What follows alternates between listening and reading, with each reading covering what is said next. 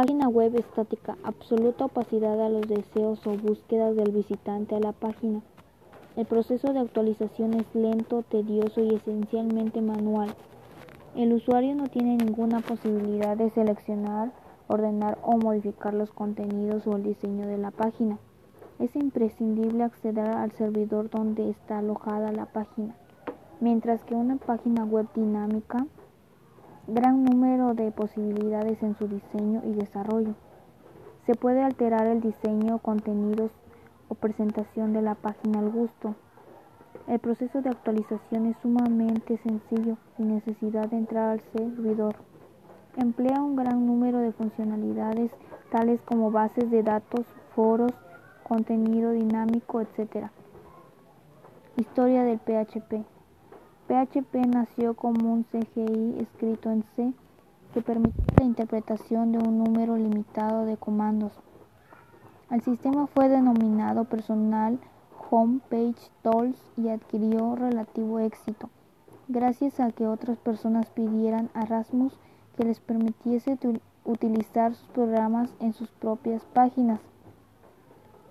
Dada la aceptación del primer PHP y de manera adicional su creador diseñó un sistema para procesar formularios al que atribuyó el nombre de FI, Form Interpreter, y el conjunto de estas dos herramientas sería la primera versión compacta del lenguaje PHP FI. MISQL es un sistema de gestión de base de datos relacional desarrollado bajo licencia dual, licencia pública general, licencia comercial, por Oracle Corporation y está considerada como la base de datos de código abierto popular del mundo y una de las más populares en general, junto a Oracle y Microsoft SQL Server, todo para entornos de desarrollo web. Servidor Apache.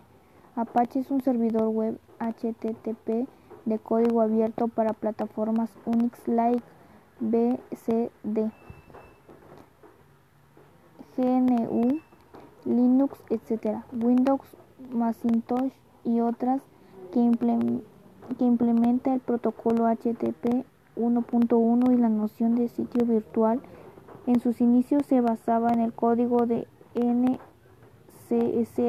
HTTP a 1.3, pero más tarde fue reescrito por completo. Su trabajo es establecer una conexión entre un servidor y los navegadores de los visitantes del sitio web Firefox, Google Chrome, Safari, etc., mientras envían archivos entre ellos, estructura cliente-servidor.